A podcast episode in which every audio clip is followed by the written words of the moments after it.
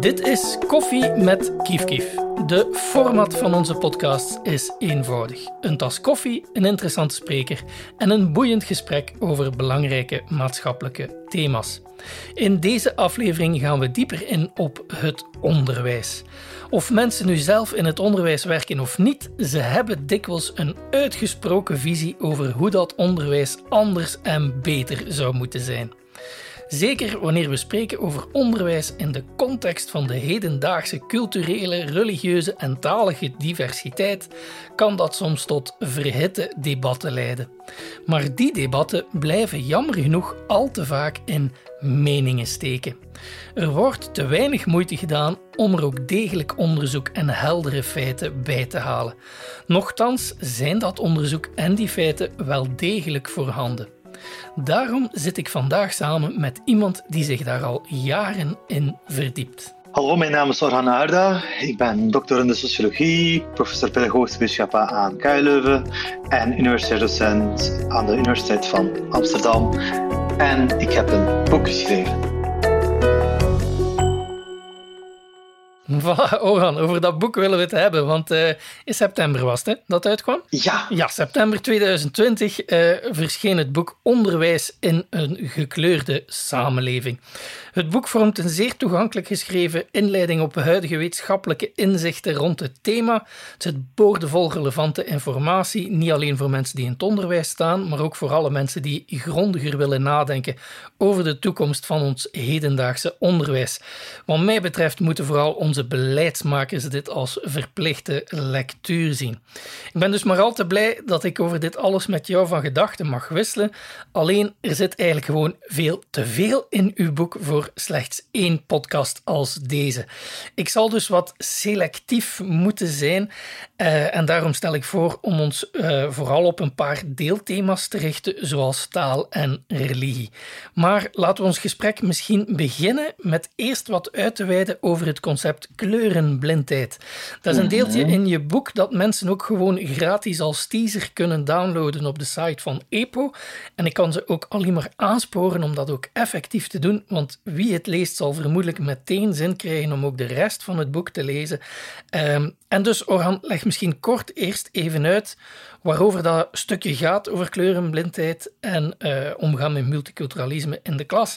En wat je eigen onderzoek rond dat thema precies aantoont. Heel kort, als het kort kan.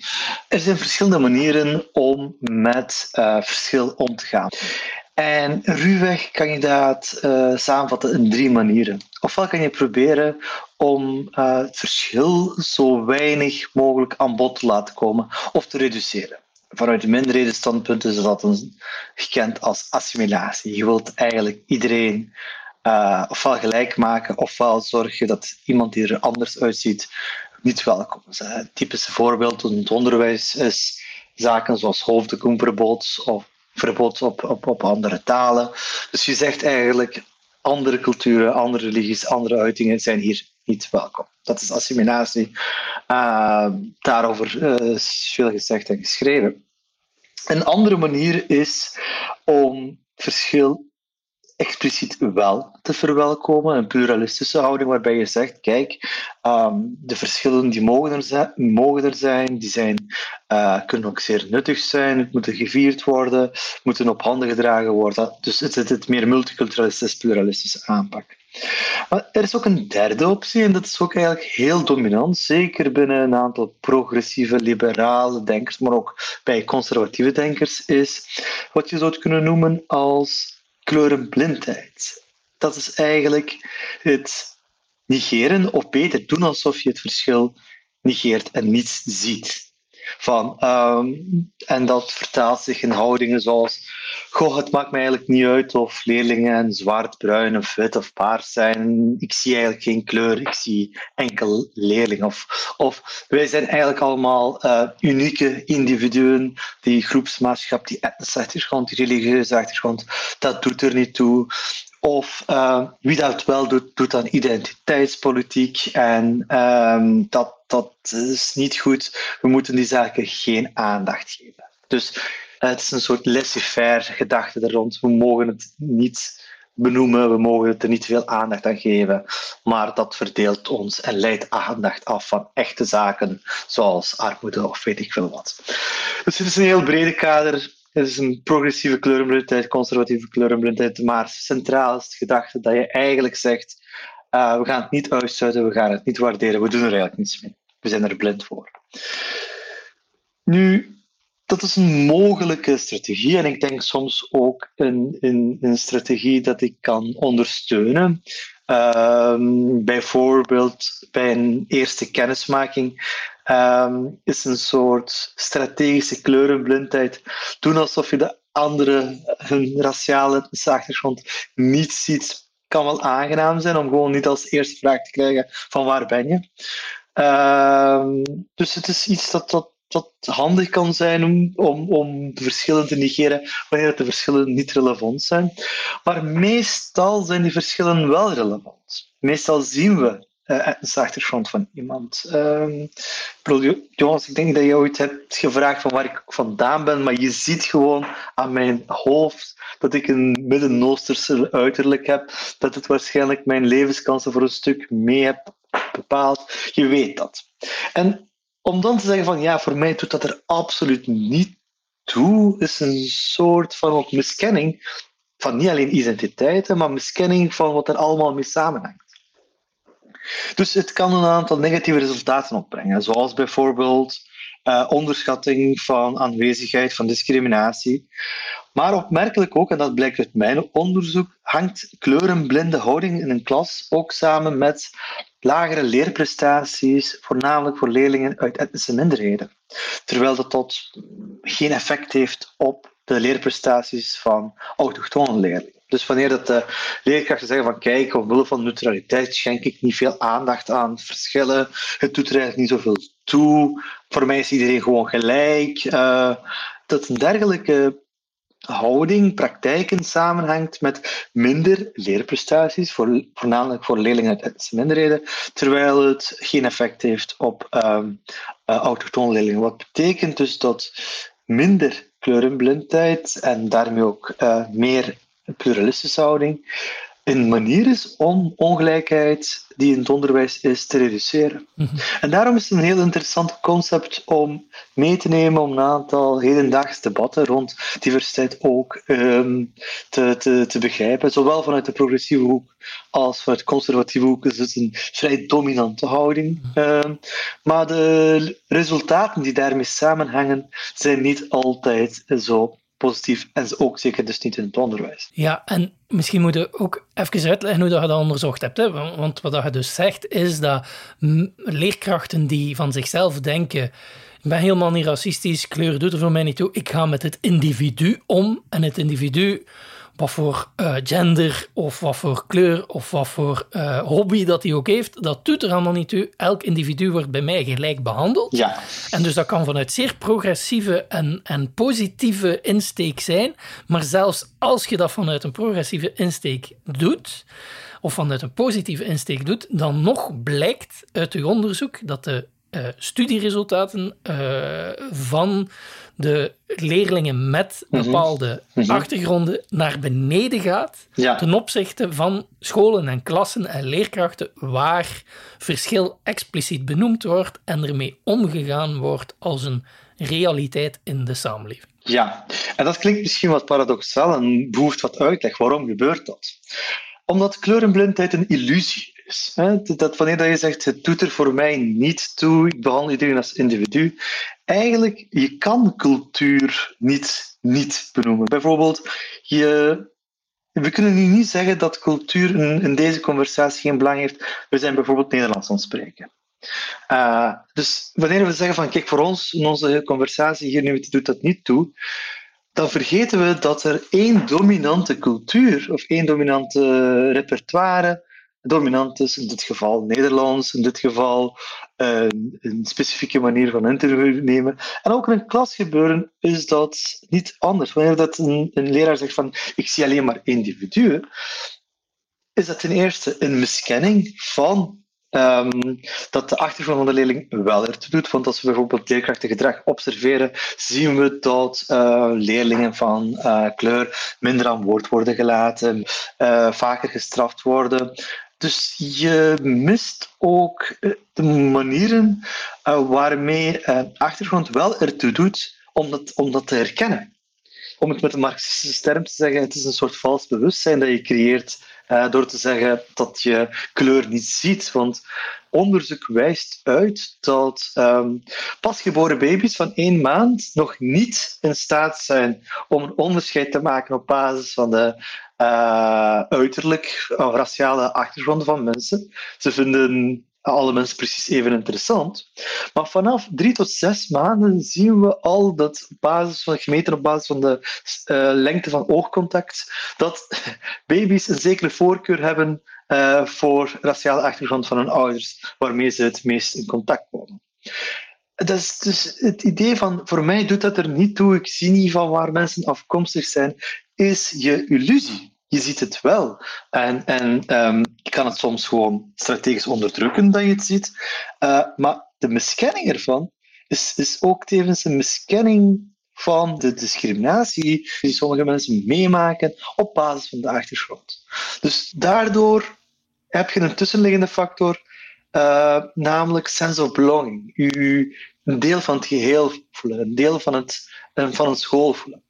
Bij een kleurblinde aanpak zien we uh, dat de sense of belonging, thuisvoelen van leerlingen van kleur naar achteruit gaat. Want terwijl we denken dat we um, ja, geen aandacht geven aan achtergrond van de mensen, ja, het curriculum blijft natuurlijk vanuit één perspectief.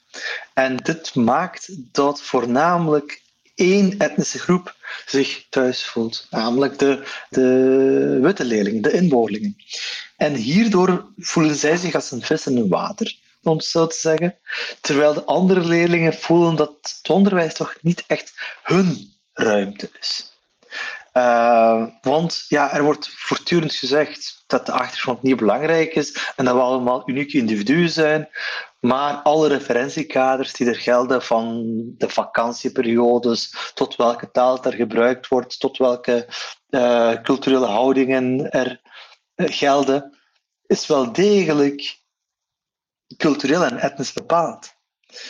Uh, dus het komt er vooral omdat kleurenblindheid noodzakelijke illusie is, waardoor de thuisvoelen van bepaalde leerlingen um, naar beneden gaat, wat zich laat vertalen in mindere leerprestaties. En dat kun je dus meten, hè? want dat is wat je gedaan hebt. Je hebt gewoon vragenlijsten opgesteld van eh, hoe gaat je om met diversiteit in de klas. En als het antwoord van de leerkracht was, uh, bij mij komt het niet aan bod, dan werden ze gedeeld in de categorie kleurenblinden. En, en als het was van nee, bij ons is het expliciet, oh ja, ik ben een beetje korter als bocht waarschijnlijk. Hè? Maar dus het komt neer op vragenlijsten en dan gewoon daarnaast leggen wat zijn de schoolprestaties van zeer gelijkaardige leerlingen in de klas. We hebben dat met verschillende methoden geprobeerd. Hè. Mijn eigen onderzoek hebben we een 68-tal scholen bij meer dan 700 eh, leerkrachten in een vragenlijst afgerond van met items die naar kleurenblindheid peilen. zijn items zoals uh, ja, diversiteit komt weinig aan bod, een lesmateriaal die ik gebruik, of omwille van neutraliteit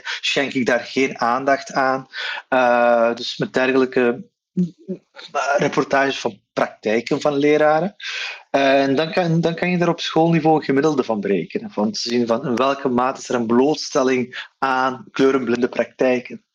En daarnaast, los onafhankelijk daarvan, neem je een gestandaardiseerde wiskundetest een, een, een en dezelfde test dat zich op de eindtermen richt. En dan probeer je daar de samenhang in, in te onderzoeken. Zo heb ik dat onderzocht.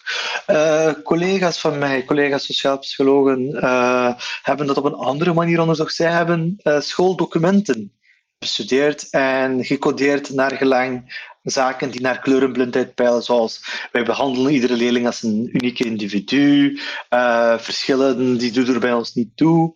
En zij hebben gekeken hoe de punten die leerlingen op school krijgen doorheen de tijd daarmee samenhangen. En ook ja, thuisvoelen van de leerlingen gemeten met items zoals ik voel me heel thuis op school, thuis is echt een omgeving waar ik me veilig voel en dergelijke meer. En ook zij kunnen een dergelijke bevinding uh, repliceren. Amerikaans onderzoek hebben dat bijvoorbeeld op basis van experimenten gedaan. Um, zij hebben in het hoger onderwijs um, één dezelfde cursus dat digitaal werd gegeven, gestart met een kleurenblinde statement, met zoiets als van ja kijk, uh, uw achtergrond doet er niet toe uh, voor dit cursus. Iedereen die gewoon hard blokt, komt er wel. En u zijn allemaal unieke individuen. En exact dezelfde cursus begonnen met te zeggen van kijk, iedereen uh, heeft zijn eigen achtergrond en die achtergrond kan als een sterkte ingezet worden bij het verwerven van de leerdoelen. Dus twee keer exact dezelfde cursus en opnieuw vind je dezelfde resultaten. Dus onafhankelijk van elkaar komen verschillende onderzoekers tot dezelfde conclusie dat een eerder een pluralistische, interculturalistische manier van werken, waarbij verschillen en gelijkenissen worden herkend, tot betere schoolprestaties leidt, wiskundeprestaties, taalprestaties, dan een kleurenblinde houding, uh, waarbij je zegt van, kijk, uh, we zijn allemaal individuen, we mogen niet te veel aandacht geven aan die verschillen die ons verdelen. Maar dat laatste voorbeeld dat je van in Amerika, toont eigenlijk wel duidelijk aan dat het dus effectief over dat welbevinden gaat van de studenten. Want je zou ook kunnen denken dat kleurblinde mensen inderdaad een illusie hebben, eh, maar onbewust ook anders omgaan met die leerlingen. Ze denken dat ze hmm. individueel handelen, maar ze doen het niet. Er zitten zo ja. uh, biases onder um, en onderhuidse vormen van uh, racisme, koloniaal denken, al wat dat je wilt. Je zou kunnen denken dat dat is dat hmm. doorspeelt, maar in dat laatste voorbeeld, als het over exact dezelfde cursus gaat, die op exact dezelfde manier wordt gecoteerd, en dat puur gaat over de inleiding van die lessen, dan is het wel degelijk het welbevinden van, van de leerling dat daarbij centraal staat. Ik denk dat er een combinatie is tussen verschillende uh, elementen. Dat, dat we zijn momenteel ook een, een, een onderzoek aan het voeren waarbij we in Vlaanderen de tussenliggende factoren verder willen bestuderen. Een zogenaamd ECTIS-project. En um, er, er, kunnen misschien nog andere mechanismen uh, aanwezig zijn waardoor het, het een effect heeft. We willen dus enerzijds onderzoeken of wat jij daar zegt, of leraren verwachtingen en praktijken tussenliggende factoren zijn. Identiteitsvorming bij de leerlingen kan een specifieke tussenliggende factor zijn. Um, dus over die medierende processen, uh, daar zijn we het nog niet helemaal aan uit. En het zal ook wellicht een combinatie zijn van verschillende factoren. En net om dat beter te kaart te brengen, zijn we nu, nu gestart met een grootschalig project waarbij we um, terug in diezelfde 68 school als tien jaar geleden data gaan verzamelen. Het geeft ook ons een mogelijkheid om op om te zien wat er in tien jaar tijd is veranderd. Uh, om de tussenliggende factoren beter in uh, kaart te brengen. Dat zal voor de volgende editie uh, van het boek okay. zijn. En dan ook voor de volgende podcast. Maar um, als ik nog even terugkom op die kleurenblindheid, ergens willen we het natuurlijk wel allemaal. Hè? Dat er een wereld komt waarin dat we kleurenblind kunnen zijn, waarin dat huidskleur even irrelevant wordt voor mensen in het dagelijks leven als pakweg haarkleur of zoiets. Hè, waar niemand zich zorgen of mhm. druk om maakt. En dat ook geen, geen bias-problemen geeft in het quoteren van, uh, van studenten. Ik mag het hopen dat de uh, roste kindjes evenveel punten krijgen als de blonde of de bruinharige kinderen. Ik ga er even vanuit zonder onderzoek. Maar enfin, je snapt wat ik bedoel. Ja, ja. uiteindelijk willen we wel in zo'n wereld terechtkomen. En dus zit je met het probleem, zolang dat je categorieën blijft gebruiken, en je moet ze gebruiken, dat is nu wel duidelijk uit uw onderzoek, maar zolang dat je ze blijft gebruiken, bestendigt je ze ook. Hè? Dat, dat zou een kritiek erop kunnen zijn van, hebben die categorieën geen uh, zoals in de literatuur heet, een, een, performatieve karakter, waarbij je dus op het moment dat je in die categorieën denkt, dat je de onderscheid en ook de mogelijke discriminaties die op basis van onderscheid worden, dat je die daardoor reproduceert. Dat is een mogelijke kritiek. En ik denk wel dat er een, een belangrijk onderscheid is tussen wat is en wat moet. Dus je zou kunnen zeggen van kijk, in een ideale wereld uh, zou dat allemaal, uh, die categorieën er absoluut niet toe doen.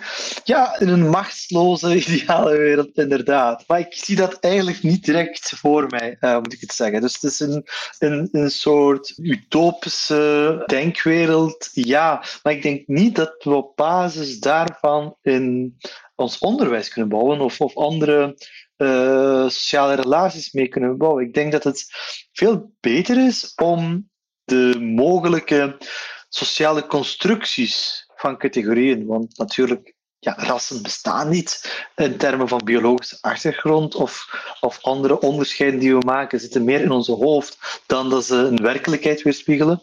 Hetzelfde geldt ook voor notie van klasse of notie van um, gender.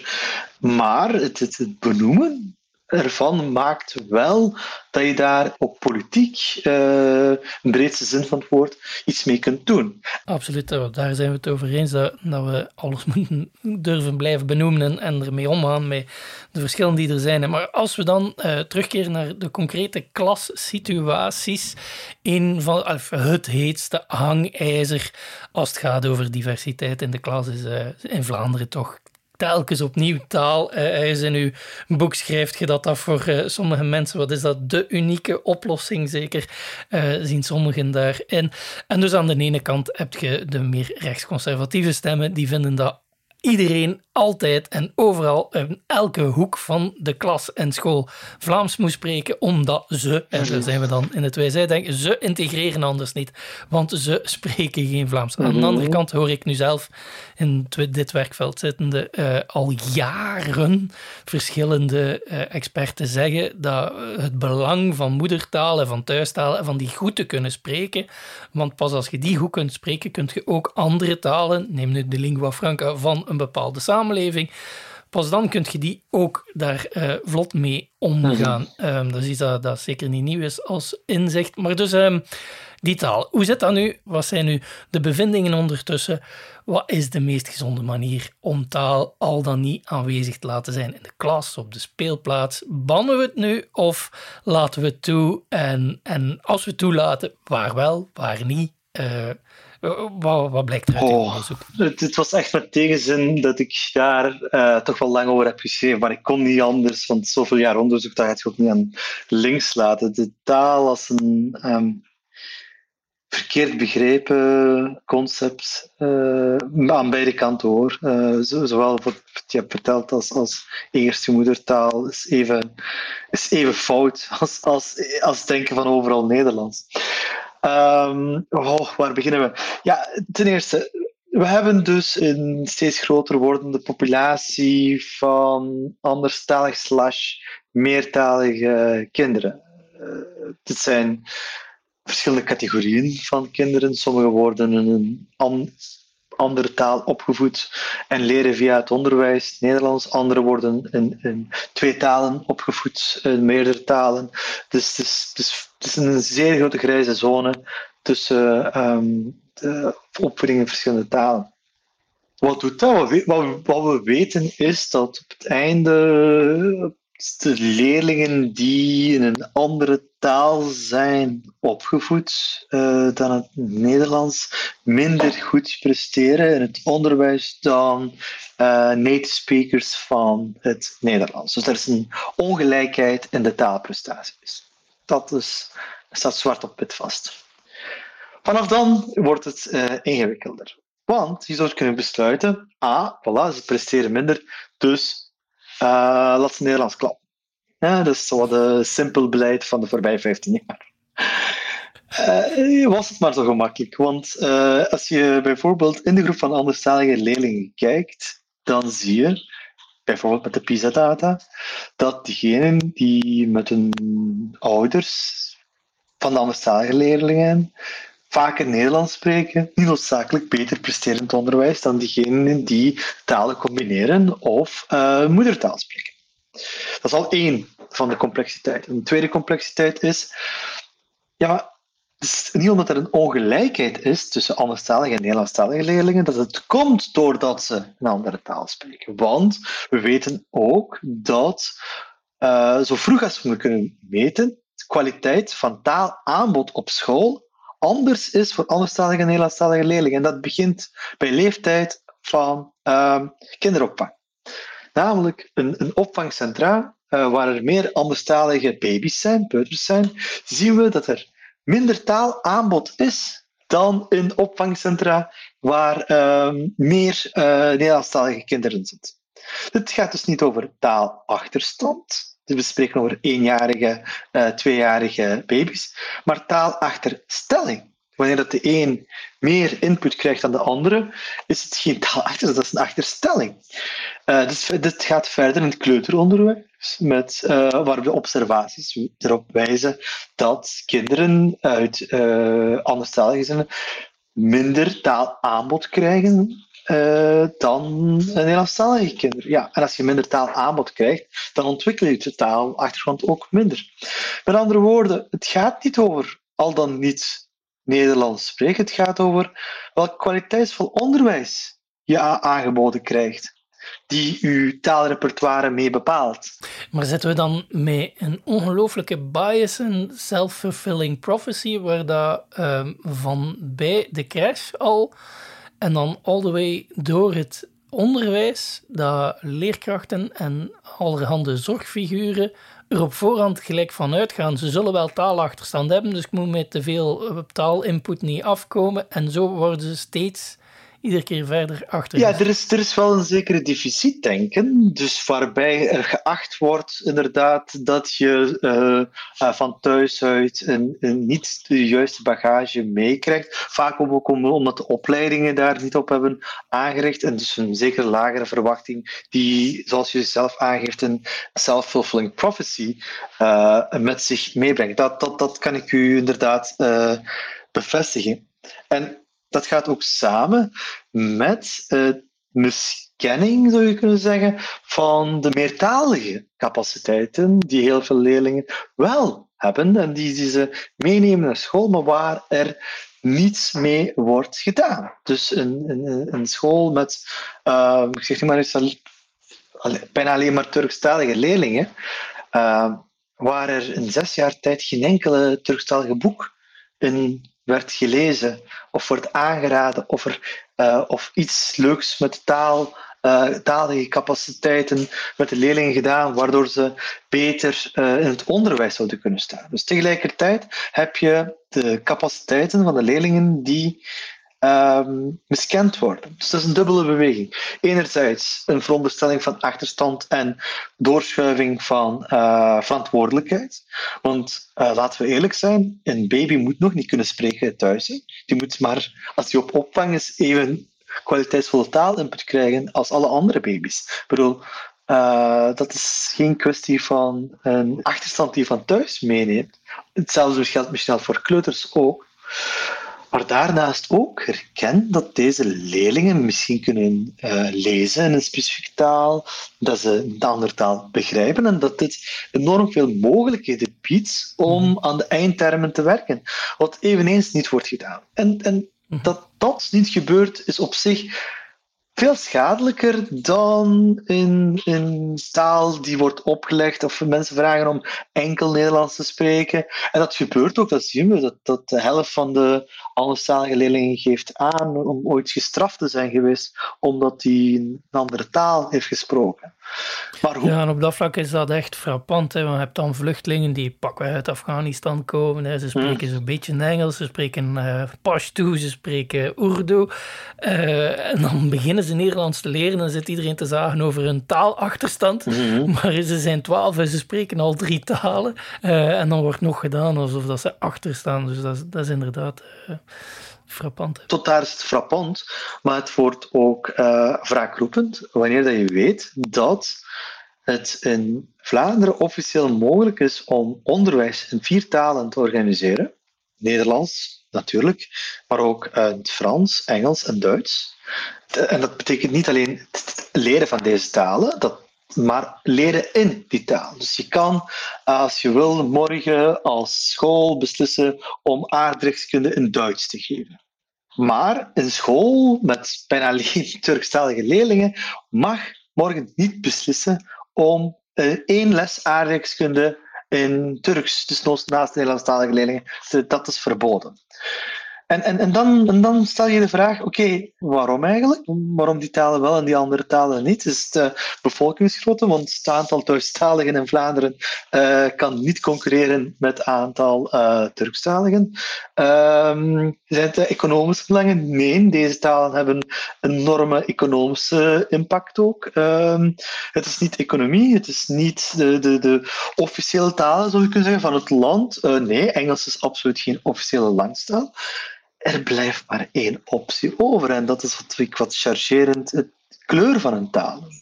Het zijn de gekleurde talen die we uitsluiten. Dat het onderwijs, die bijna volledig functioneert op uh, belastingsgeld van de burgers, een deel van de taal van de burgers niet alleen uh, niet waardeert en niet gebruikt, maar ook expliciet uitsluit.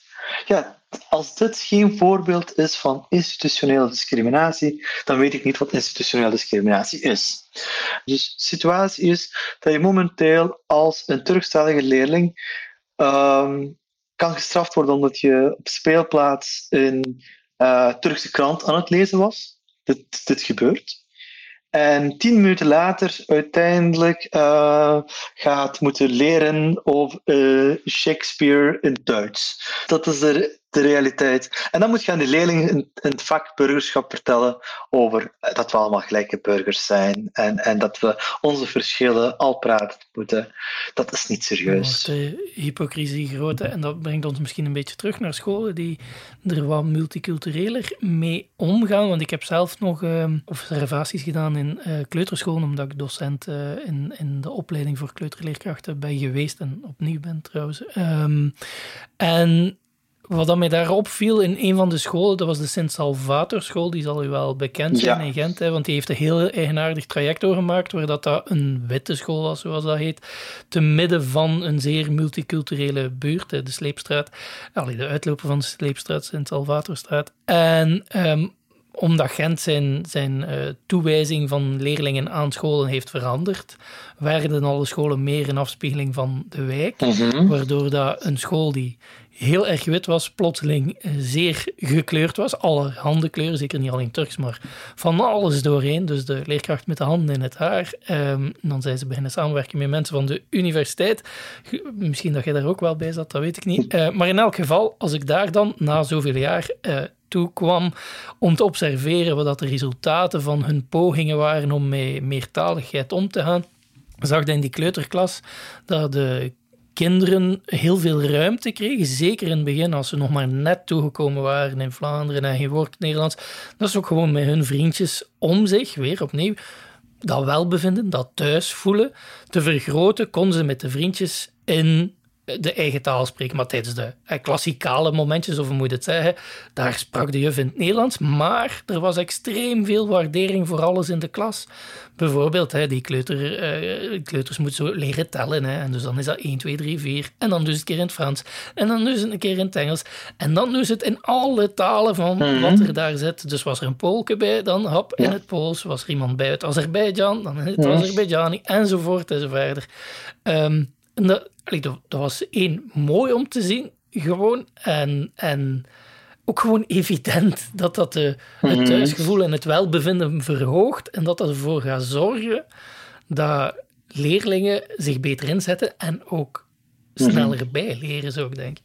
Twee kanttekeningen erbij. Dus ik spreek inderdaad liever over dat thuisvoelen, thuisvoelen uh, in plaats van louter het welbevinden. In de zin van, ik denk dat een school mag een moment, ook momenten inhouden waar je je niet zo denderend voelt en waar je uitgedaagd bent en waar het minder goed gaat. Maar dit gebeurt thuis ook. Dus in die zin vind ik dat dat, dat, dat thuisvoelen een betere. Uh, ja, vind ik wel mooi. Ja. Betere, betere, want, want uh, in alle eerlijkheid, ja, uh, is een beetje cru gezegd, maar als je een kind uh, een zak chips geeft en aan de hoek zet, voelt hij zich misschien ook wel, maar dat is niet echt een leerzaam moment. Dus ik, ik wil die twee uh, wel uit elkaar halen. Maar het meer inderdaad niet uitgestoten voelen, daar gaat het over. Als een leerling, capabele leerling, want dat is voor mij de essentie van het, het, het schoolse welbevinden, zich thuis voelen, van dat je een evenwaardige leerling voelt en niet een leerling met een achterstand voelt. En door te waarderen, om te laten zien dat de taal, dat je daarmee kunt tellen, zoals je zelf hebt aangegeven, dat is een, voor mij inderdaad het voorbeeld van het waarderen en positief omgaan met die uh, meertaalkunde om te laten zien, je kunt een evenwaardige leerling zijn, je kunt tellen, je taal, maar ook je cultuur is waardevol. En, en ik weet dat dat een, good practices mogen benoemd worden, sinds Salvator daar inderdaad een goed voorbeeld van geeft. Maar er zijn ook minder goede voorbeelden waar dat uh, uh, meertaligheid zich eerder vertaalt in een soort laissez-faire beleid. En in de zin van, goh, weet je, de speelplaats het maakt eigenlijk ons niet zoveel uit wat daar, daar talen wordt gesproken. We komen, alle leerlingen mogen een taal spreken. Um, dit kan negatieve gevolgen met zich meebrengen wanneer je geen duidelijke taalregels met de leerlingen afspreekt en wanneer je niet laat zien van kijk, die taal die, die is daar eigenlijk niet alleen om met je vriend te roddelen, maar die dient om te, te leren, om te tellen. Uh, je kunt in die taal tellen, je kunt in die taal een, een boek lezen, je kunt in een taal uh, uh, een leerling zijn. Dus dat is, is essentieel om te hebben en niet een soort wat vaak verward wordt met meertaligheidsbeleid, is een laissez-faire beleid van goh, we laten de leerlingen eigenlijk een beetje doen. Um, nee, ik denk dus dat er wel degelijk een taalbeleid erin moet komen. En, en, wat zou je dan zeggen, heel concreet, op die kwestie van op de speelplaats? Want dat is eentje die te pas en te oppas aan bod komt natuurlijk. Mogen jongeren hun thuistaal spreken op de speelplaats voor ons? Is daar, is daar een wetenschappelijke aanzet voor om te zeggen of dat een beter is dan taal? Wetenschappelijk, ja, wetenschappelijk het kan alleen voor, voor bepaalde uitkomsten zijn. Hè? Dus, dus, maar ik vermoed dat dat dan de vraag is: wat doet dat met de ja. uh, onderwijsprestaties? Ja. E-, eigenlijk niet zoveel. uh, dus, maar er is iets anders aan de gang, denk ik. Dat is de kwestie van, van uh, rechtvaardigheid. Ik denk dat het beter is aan leerlingen om te zeggen: van kijk, je het is logisch dat je een, taal kunt spreken, maar hou rekening met elementaire beleefdheidsregels. Probeer, uh, als er iemand is die je niet begrijpt, naar een gemeenschappelijke taal te gaan. Als dat Engels is, is dat Engels. Als dat Nederlands is, is dat Nederlands. En wees niet bang om vertalingen te vragen en te geven. Dat is eerder iets wat ik zou aanraden. En is een, regels afspreken in samenspraak met leerlingen van wat, wat denk je dat het beste is. Maar die, die vertalingen toch wel stimuleren, want zo leer je ook uh, van de ene taal naar de andere. En dat is dus, als dat een afspraak is waar dat vaak vertalingen voorkomen, dan zou ik dat aanraden.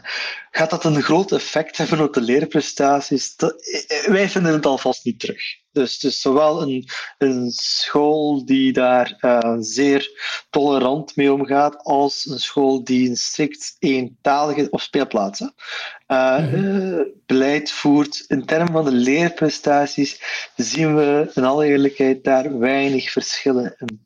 De verschillen doen zich voor wanneer dat er cognitief met je taal wordt omgegaan in een klaspraktijk. Wat doe je daarmee? Laat je leerlingen eh, elkaar helpen als ze moeilijk hebben in een andere taal. Laat je leerlingen een boek lezen in een andere taal. Laat je, dus dat zijn de zaken die samenhangen met de leerprestaties. Als we het over leerprestaties hebben, we kunnen dan inderdaad gaan kijken heeft die taal en de manier waarop de speelplaats mee omgaat, heeft dat invloed enzovoort enzovoort. Je kunt waarschijnlijk veel van die factoren onderzoeken, maar een mens zou kunnen de neiging hebben van te denken, ja, maar is het uiteindelijk niet sociaal-economische achtergrond dat het overwegend bepaalt wat dat de resultaten van leerlingen gaan zijn? En dus de sociaal-economische achtergrond, meestal wordt dat dan gereduceerd tot twee. Wat is het, het inkomen van beide ouders en wat is het opleidingsniveau van beide ouders?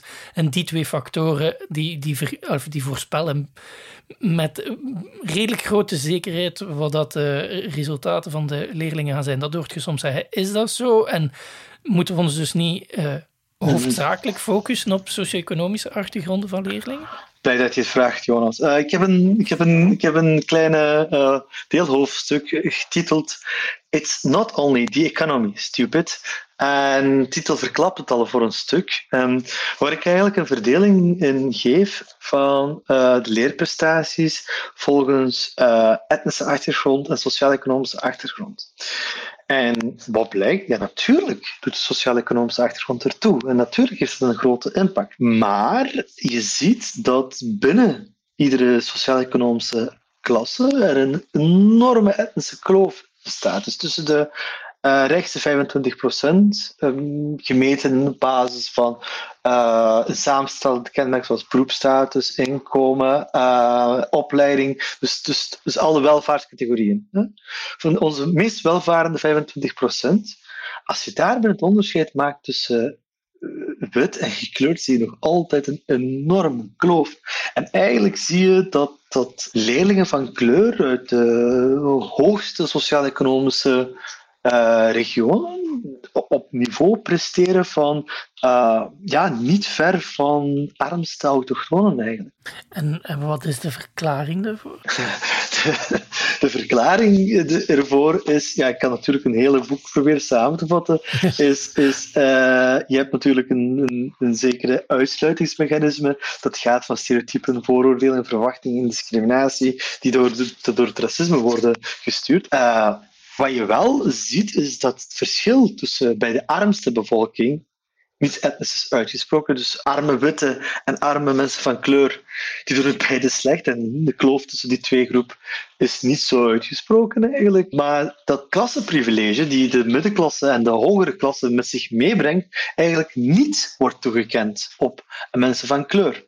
En, en daar loopt natuurlijk alle marxistische analyses stuk. Dat een, een reductionistische invulling van Um, het is allemaal armoede of, of het is allemaal klasse, gewoonweg empirisch niet klopt. Eh, dat, uh, dat... dat er zoveel andere factoren meespelen die ook gewoon letterlijk te maken hebben met achterstelling omwille van kleur. Ja, en, en je zou daar terug een materialistische analyse op kunnen doen door te zeggen van het heeft te maken met uh, materiële capaciteiten van de groep in, in, in, zijn geheel, dat is een mogelijke hypothese die toch een uh, materialistische redding wilt geven aan een verklaring. Maar ik denk, nee, de kwestie van etnische stratificatie uh, valt niet volledig terug op sociale economie. Die zijn zaken die op gelijke voet intersectioneel zijn.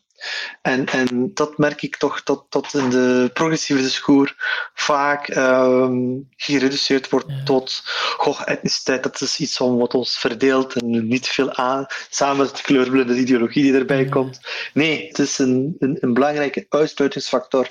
Het is naast sociale klasse een factor die structuur van het onderwijs bepaalt. Ik moet denken aan een debat van, oh, dat gaat ondertussen drie jaar geleden zijn bijna, waar dat plotseling het land in rep en roer stond omdat de ouders van moslims te weinig naar, um, naar oudercontacten zouden komen. En dat was dan een heel debat en dan ergens in de morgen was er één opiniestuk van onderzoekers aan de VUB, geloof ik, die daar dan wel de analyse maakte. Ja, maar jongens, op dit vlak moet nu wel rekening houden met de socio-economische achtergrond. Want als je gaat gaan kijken naar de aanwezigheid van ouders van mensen met een migratieachtergrond die wel hoog opgeleid zijn en een hoog inkomen hebben, dan komen die evenveel als hun witte tegenhangers. En omgekeerd, in de lagere socio-economische lagen uh, komen ze even weinig als hun witte tegenhangers. Mhm. Dus daar was het socio-economisch natuurlijk wel van belang, maar dan gaat het over participatie van ouders. Dat is iets anders dan mm hetgeen dat jij nu zegt. Uh, het is niet cultuurgerelateerd waarom dat iemand betere of slechtere prestaties heeft, maar het is wel discriminatie gerelateerd. Doorheen het systeem worden zij stelselmatig naar achteren. Ja, en plus, dit heeft ook een zekere geïnternalisering met zich meebrengt. Dus, um, dus bovenop de discriminatie komt wel een zekere zelfeliminatie, die de uiteindelijke uh, factoren met zich meebrengen. En ook dat kunnen we niet uitsluiten in een analyse. Want um, bijvoorbeeld, als ik het met een voorbeeld mag uh, verduidelijken, uh, er wordt vaak gezegd van ja, leerlingen worden naar lagere onderwijsrichtingen geadviseerd, wat klopt. Maar leerlingen volgen ook blijkbaar, en ouders volgen blijkbaar soms ook deze adviezen, terwijl ze dat niet hadden moeten doen. Uh, wat je ook ziet is een soort zelfeliminatie van leerlingen die actief en welbewust hun eigen onderwijscarrière gaan saboteren, omdat het onderwijs niet wordt gepercipeerd als een ruimte waar leerlingen zoals hen welkom zijn en een waardevolle leerling kunnen zijn. Mensen zoeken naar een plaats waar ze waardevol kunnen zijn, waar ze respect verdienen. En wanneer dat school dat niet is, wordt de respect elders gezocht. Misschien op straat, misschien in criminele circuits. Dit miskennen en ontkennen heeft ook geen enkele zin. Dit moet je meer je analyse, dus de agency, om het zo te zeggen, om een vakterm te gebruiken, de handelingsvermogen van kinderen, uh, kunnen we zelfs al met goede bedoelingen, niet uitsluiten. Dit betekent niet culpabilisering, voor alle duidelijkheid. Culpabilisering betekent, ah, zie je wel, uh, ze doen het zelf, ze willen het niet. Nee, ze doen het zelf omdat er momenteel geen andere opties open zijn, maar aangezien ze de handelingsvermogen hebben, het vermogen hebben om zichzelf uit te sluiten, hebben ze ook de vermogens om succesvol te zijn. En het ultieme voorbeeld daarvan vind ik wat er gebeurt in de gokkantoren. Dat zijn uh, moet je zien in zo'n inner city, als je Gent kent, zo'n Brugspoort of een Dampoort of, of, of een eender welke andere stedelijke plaatsen. Uh, zo'n gokkantoor waar zo de rookgeur uit de, uit de binnen Je moet daar eens binnenstappen. Je zult daar drop-outs, school drop-outs zien, die op school geen diploma hebben, die echt waar zware kansrekening op papier uh, aan het uitvoeren zijn die mijn statistische kennis overstijgt soms, om te berekenen van wat de kansen zijn en winstmarges van bepaalde uh, gokken. Dit, dat bedoel ik dus. Dat, dat, je hebt de handelingsvermogen, maar wanneer je die handelingsvermogen niet in een schoolse omgeving kwijt kan, omwille van uitsluiting en discriminatie, zet dat zich op een ander veld. Dat wil zeggen dat als we uitsluiting zouden terugdraaien, dat we nog niet zo ver zijn. We moeten ook nog eens zien om de mensen terug te winnen, hun zelfrespect uh, en, en zelfvermogens terug te winnen. Ja, als we, als we het daarover hebben, wat ik eh, een van de grootste sociale problemen vind in de samenleving, is islamofobie natuurlijk. En dat heeft daar veel mee te maken, want het is een vorm van niet respecteren van mensen omwille van hun geloof. Alleen zo gezegd, omwille van hun geloof. Dus misschien daar nog kort even over religie op zich. Heeft dat enig effect in schoolprestaties enzovoort? Of is dat helemaal niks van aan en is finaal achterstelling van moslims ook totaal gerelateerd aan al het soort processen dat je net hebt beschreven? Nu, religie is een zeer interessant fenomeen. Ook, ook, ik bedoel, ik ben uh, van oorsprong onderwijs socioloog. En, en, en er is een reden waarom dat de sociologen hun hoofd zodanig hebben gebroken aan het fenomeen van religie. Ja, dus de, de founding fathers van sociologie voor Durkheim was dat de ultieme integrerende factor, religie, eigenlijk als religie een manier waarop uh, samenleving zichzelf integreert. Voor Weber was dat, vooral vanuit de protestantse ethiek, was eigenlijk, zij, zegt hij, die is religieus achtergrond, heeft modernisme mogelijk gemaakt. Uh, Marx die zag in de religie een heel mooi tool voor conformisme. Natuurlijk was hij er zelf tegen, hè, maar hij herkende dat als een ultieme uh, wat wij vandaag sociaal cohesie-element zouden noemen. Het zorgt ervoor dat het geheel bij elkaar blijft en dat komt goed uit voor het patronaat. Uh, dus je ziet dat religie als een, een integrerende conformistische uh, element wordt toegeschreven in de oorspronkelijke sociologische geschriften. En het onderzoek in de Verenigde Staten empirisch onderzoek maakt er ook zeer sterk duidelijk dat er een, een, een heel sterke positieve samenhang is tussen religiositeit en verschillende vormen en leerprestaties van de leerlingen, die nog veel sterker is uitgesproken voor de minderheden. Voor, de, voor, voor zwarte en Latino's met name is religiositeit een, een van de belangrijkste succesfactoren voor hun onderwijsprestaties.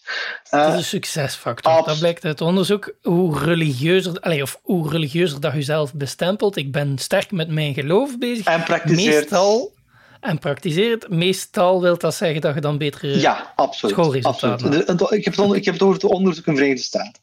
Ja. Uh, en voornamelijk voor het minderheden uitgesproken. Nu, uh, uh, als je dat wilt vertalen naar een Europese context, is je met een één factor dat grondig anders is. Namelijk, um, de minderheden in de Verenigde Staten zijn christenen, protestanten of bij Latino's katholieken. En de dominante samenleving is ook protestants en in mindere mate ook katholiek. Dus je hebt eigenlijk dan een congruentie tussen de, de, de minderheidsreligieuze achtergrond en de uh, dominante religieuze achtergrond. Dus is daardoor een soort logisch dat als integrerend werkt. Uh, ja, onze vraag was in 2011. Uh, ja, wat doet dat als je dat niet hebt? Als je dus een islamitische minderheidsbevolking hebt in een dominant seculier christelijk land. Heeft dat nog altijd een positief effect of niet? En het aantal studies die we daar ons hebben uitgevoerd zijn beperkt. we vinden positieve effecten in secundair onderwijs, met name bijvoorbeeld de als het gaat over de aspiraties van leerlingen voor het hoger onderwijs, de zin om verder te studeren, we zien dat voornamelijk bij islamitische uh, leerlingen, meer praktiserende leerlingen in het secundair onderwijs, veel meer aspireren om naar het hoger onderwijs te gaan. Daar zie je een, een, een hele mooie lijn, een rechte positieve correlatie tussen uh, religieuze praktisering en, en onderwijsaspiraties. In het lager onderwijs uh, vinden we dat niet meteen terug. Geen negatief effect, uh, ook geen duidelijk positief effect. Wat curvilineaire verbanden, uh, dat van hoog naar laag gaat, maar niet echt uitgesproken, wat ook logisch is. We zijn er ook meer dan kwalitatief gaan beginnen te kijken in secundair onderwijs. Oké, wat, gebeurt daar? Dat dat een, toch een positief effect heeft bij de islamitische leerlingen. Want ja, het, is niet dat de samenleving dat zodanig waardeert. Dus hoe komt dan dat ze daar toch nog iets positiefs uit kunnen halen? Veel heeft te maken met. Uh, zaken die samenhangen met die religiositeit die een beschermende factor spelen. Zoals bijvoorbeeld uh, het, het, het, houdt kinderen weg van alcoholmisbruik of andere vormen van criminaliteit. Het, uh, via extracurriculaire activiteiten in de moskeeën wordt er soms geleerd om te leren. Uh, wanneer er bijvoorbeeld de Koranschool wordt gegaan, leert men ook memoriseren. dus dat, dat, dat een aantal bijkomstige zaken die niet met kernreligiositeit te maken heeft, maar die met het sociaal kapitaal dat sociaal religie meeneemt. Uh, zien Nu zoekt je naar de sociologische factoren met religie, maar zit er ook een spirituele factor in? Bijvoorbeeld um, het gevoel hebben dat het leven zin heeft en dat er een entiteit is, namelijk God, die het finaal het beste met u voor heeft. Dat, dat is op zich misschien ook een factor die meespeelt van er meer in te geloven, meer geloven in uzelf, mm omdat er een goddelijk iets in uzelf zit. Ja, ja dus, dus, dus dat hebben we dan uh, proberen te onderzoeken met, met de, de, wetenschappelijke term daarvoor is de locus of control. En in het onderzoek naar het protestantisme wijst dat uh, de protestanten inderdaad meer interne locus van controle hebben. Dat wil zeggen, ze geloven dat ze door goed te doen betere gelovigen te zijn, eh, dus zelf een, een handen hebben. Um, dat hebben we niet direct teruggevonden uh, in, in, in het kwantitatief onderzoek. Wel werd het in de kwalitatief onderzoek, dus in de interviews die we hebben gevoerd met leerlingen, dat, dat wel aangegeven. Ze gaven meer inderdaad aan dat uh, religie een spirituele uh, rijkdom gaf. Dus als een subjectieve factor werd dat wel benoemd. Statistisch gezien hebben we dat niet teruggevonden, maar misschien was het onderzoek niet goed genoeg, we zullen zien. Maar het, het nummer van het aantal studies die hierover zijn gevoerd, is echt, we spreken over vijf, zestal studies. We kunnen daar, um, dus er wordt niet zoveel onderzoek naar gedaan. Er worden heel veel uitspraken rond gedaan. Bijvoorbeeld een, en, dat, en dat maakt me gewoonweg kwaad. Wanneer een socioloog als uh, Mark Algardus, die toch, hoop ik, de sociologische grond kent en die Durkheim en Weber ooit gelezen heeft, precies ineens niet meer over Durkheim, Weber of zelfs Marx spreekt als het over religie gaat, maar eigenlijk vooral uh, duim en mouw laat spreken, om het zo te zeggen. Ja, en daar uitspraken over doet alsof dat religie per definitie voor dommere mensen zo, zoiets ja, en, en dat, dat, Ik weet niet wat dat er precies over. Ja, en dat vind ik enorm niet sociologisch. Dat je je eigen overtuigingen uh, in de analyse een rol laat spelen. Ik bedoel, pas op, Durkheim en Weber eh, en Marx, dat waren ook full-blown atheïsten. Laat daar geen twijfel over bestaan. Maar een sociologische analyse doet het daar niet toe. Je eigen overtuigingen is voor een stuk... Uh, ja, je kunt ze nooit helemaal aan de kant zetten, maar proberen los te zien van de maatschappelijke realiteit. Ik bedoel, ik, zelf denk ik ook niet dat ik de meest religieuze persoon ben. Maar dat maakt in mijn analyse van religie eigenlijk geen verschil. Dat maakt geen verschil wanneer ik de uh, islamitische scholen bijvoorbeeld analyseer. Trouwens, misschien wel gerelateerd hieraan, die in Nederland mhm. wel zeer uh, goede prestaties kunnen neerleggen. Uh, net omwille van een andere dimensie van de religiositeit, namelijk religieus engagement. Maar datzelfde met Lucerna-scholen in België, die zich niet per se als religieuze scholen outen, maar wel vanuit specifiek islamitische hoek zijn opgericht.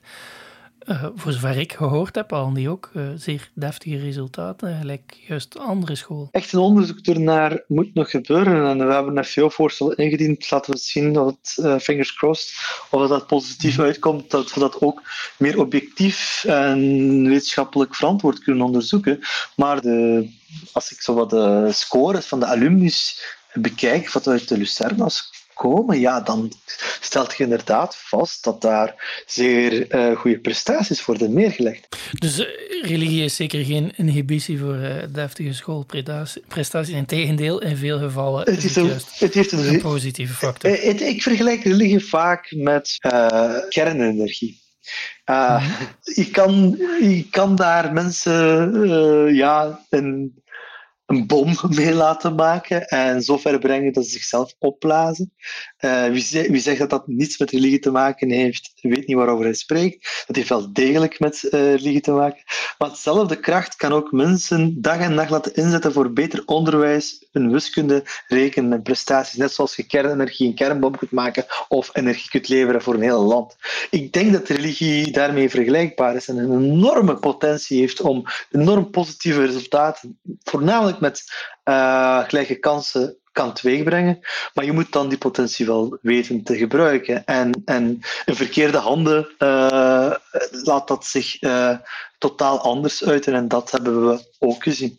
Het is een enorme enorme motiverende factor. Als ik zie hoe um, mensen zich inzetten rond religieuze scholen voor de leerprestaties van, van, van de, niet alleen kinderen uit de gemeenschap, maar voor alle leerlingen.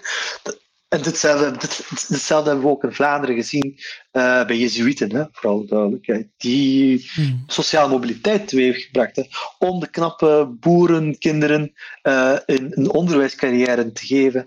Uh, dat, dat, dat was ook vanuit een specifieke religieuze ingeving gebeurd.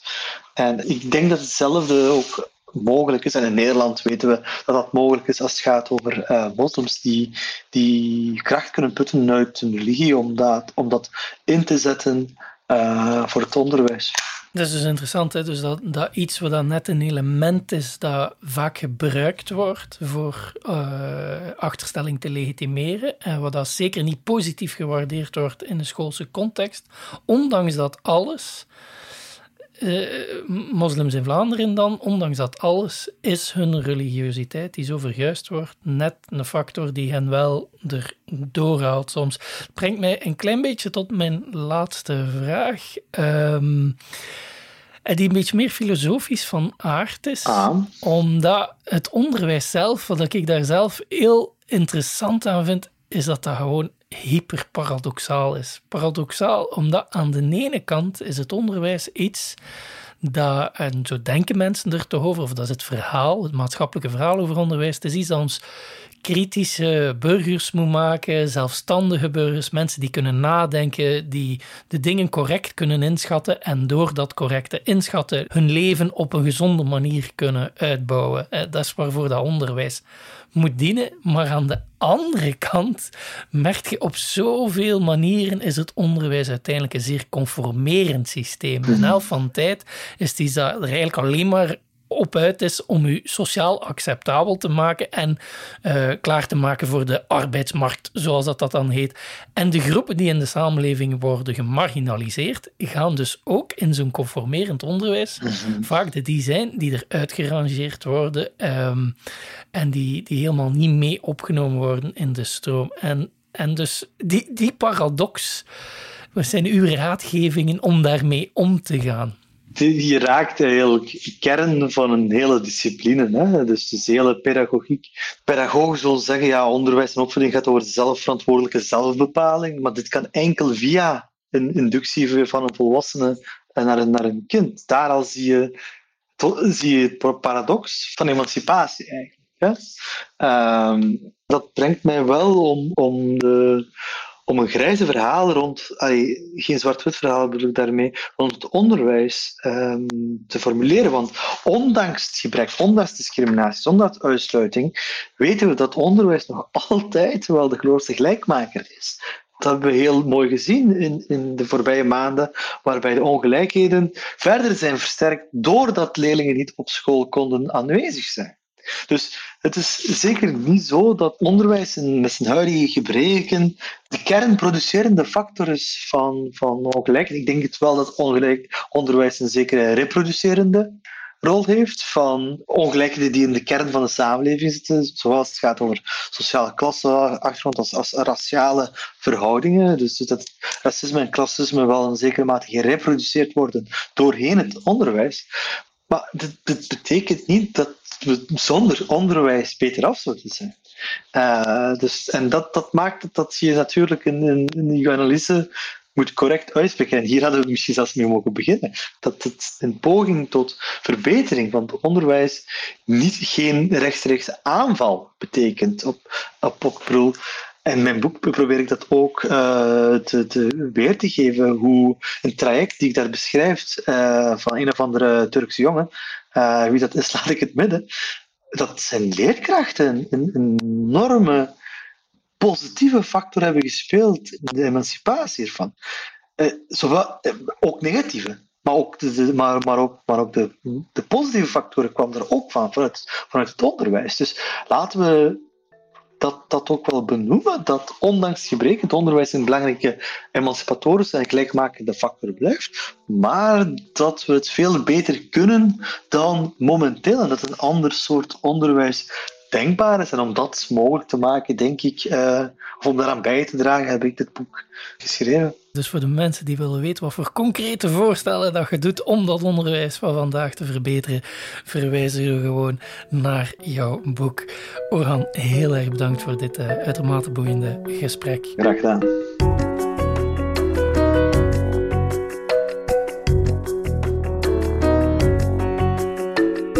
Dit was weer eens Koffie met Kief Kief. Hopelijk was het boeiend genoeg om je aandacht tot hier vast te houden.